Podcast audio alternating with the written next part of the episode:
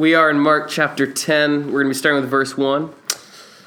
If you're listening on the podcast, the rumors of our demise have been greatly exaggerated. We uh, had some scheduling conflicts with my schedule last week, and so we're back on. We will never shut this down. That may not be true. Okay, verse 1 of Mark chapter 10. Jesus then left that place and went into the region of Judea across the Jordan. Again, crowds of people came to him, and as was his custom, he taught them. Some Pharisees came and tested him by saying, Is it lawful for a man to divorce his wife? What did Moses command you? He replied.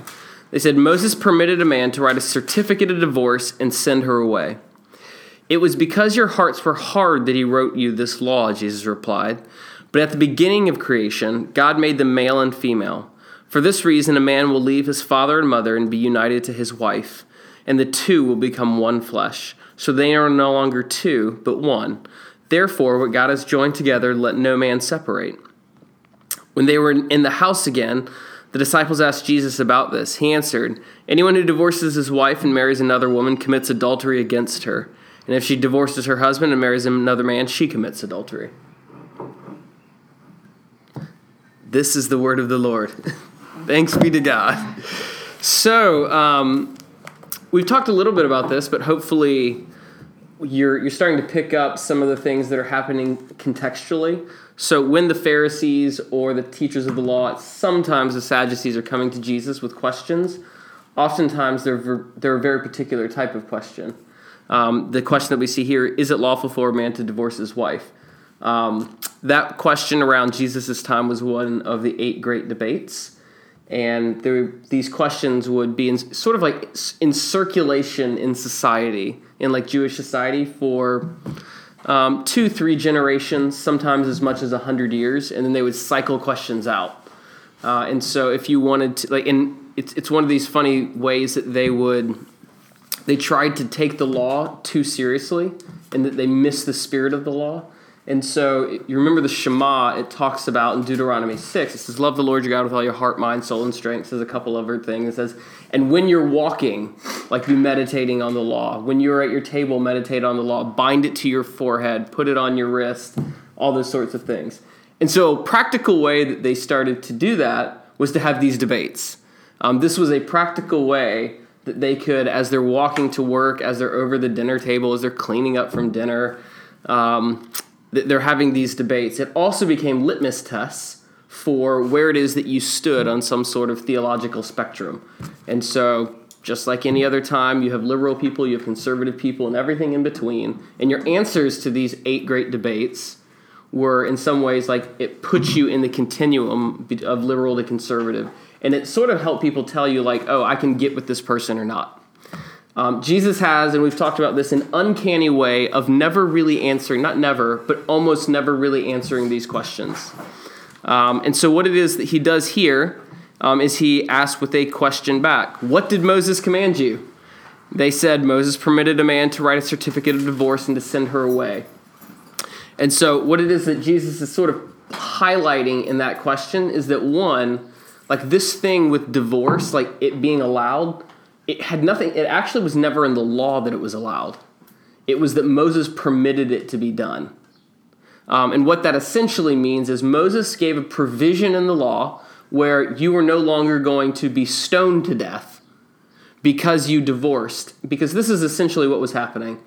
Um, men were not divorcing their wives um, and were just saying, like, I'm done with you, and stop providing for them. Now, in this very brutal economy, which is based primarily on um, hunting and gathering and the agrarian culture, which is really, really, really difficult to do physically, um, the way that women function within the family business was different than a man.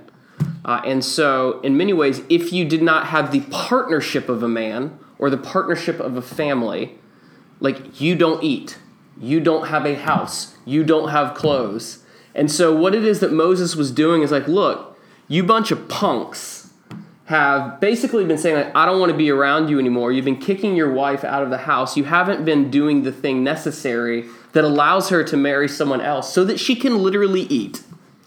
Um, and you are letting your wives starve to death. You're a bunch of punks. And so, just like not for your sake, but for the woman's sake, we're going to let divorce happen.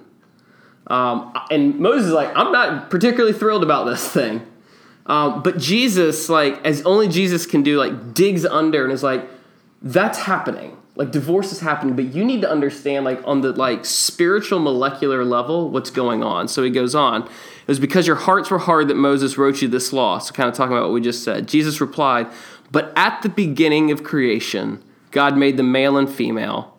For this reason, and he starts quoting, for this reason, a man will leave his father and mother and be united to his wife, and the two will become one flesh, so they are no longer two, but one. Therefore, what God has joined together, let, not, let man not separate. That ends the like Old Testament quote. When they were in the house again, the disciples asked Jesus about this. He answered, Anyone who divorces his wife and carries another man commits adultery against her. And if she divorces her husband and marries another man, she commits adultery. It's like, what do you like?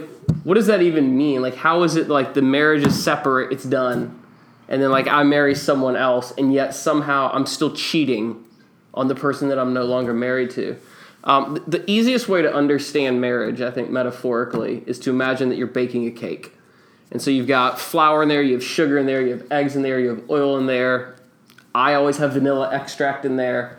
Almond, if it's a really good day um, and some I don't know baking soda, whatever it is that you put into a cake, and then you bake the cake. Um, and the thing about these ingredients are when you put all the ingredients in, the only thing that you're left with is one thing a cake. That's it. And so if I were to say, hey, I want all the sugar back because that's what I brought to the table, and I want all the egg back because that's what I brought to the table, and I brought half the flour back, it doesn't work that way. There's only one thing left it's cake. Like the thing that it started as and the thing that it is now are completely different. And so the way that marriage works on a spiritual molecular level is it's not joking when it says like the two have become one. It is literally on like a spiritually knit level. There is one of you. And so it's like each of you are bringing your ingredients to this marriage. You're coming together, and in that coming together, there's just one thing and if that thing is torn apart, like it's not a clean cut. Like it is like you rip out parts of that person and take them with you. And parts of you are ripped out and are taken with that person. And so if you marry another, it's as if that person is still with you. And you are still violating that person because at a spiritual molecular level, they're still with you. Like that's the kind of ripping that happens when when divorce is in place. And so Jesus is like, look, Moses has allowed this thing to happen because on a physical level, we don't want women to die. Like that's just good like we have to provide because of your hard hearts, because of like the wickedness that exists in every single one of us because of sin that works its way out. This is one way in which it works out. And despite the fact that we live in this awful world sometimes, it should be a, like women shouldn't have to die. And so we should we're just going to permit divorce. But Jesus is like, yeah, divorce exists, but understand like what's really happening when it happens. And this is why like you take vows. This is why you make lifelong commitments because it's not like it it will destroy you. And that isn't to say that like your life is over it just means like there is going to be a piece of you for the rest of your life that like you are incomplete. Because there is a piece of you missing.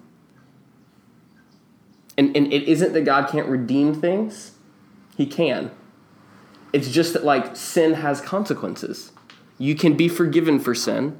God can redeem things and pull things back. But like there's a piece of you that's missing. That's one of the consequences because the two have become one. It, it's literally one thing, one cake. So I think what Jesus consistently is going to push us to do when he's asked about these questions is like it's not about law. It's about how the kingdom exists because the kingdom is reality. And I'm trying to pull you up to a higher plane where you can see the way that things really exist. And this is this is one thing where like Jesus is like this is what sin does. Like it, it, it, it is so deep that even if you marry another, you're still committing adultery. You're still doing it. Like it is.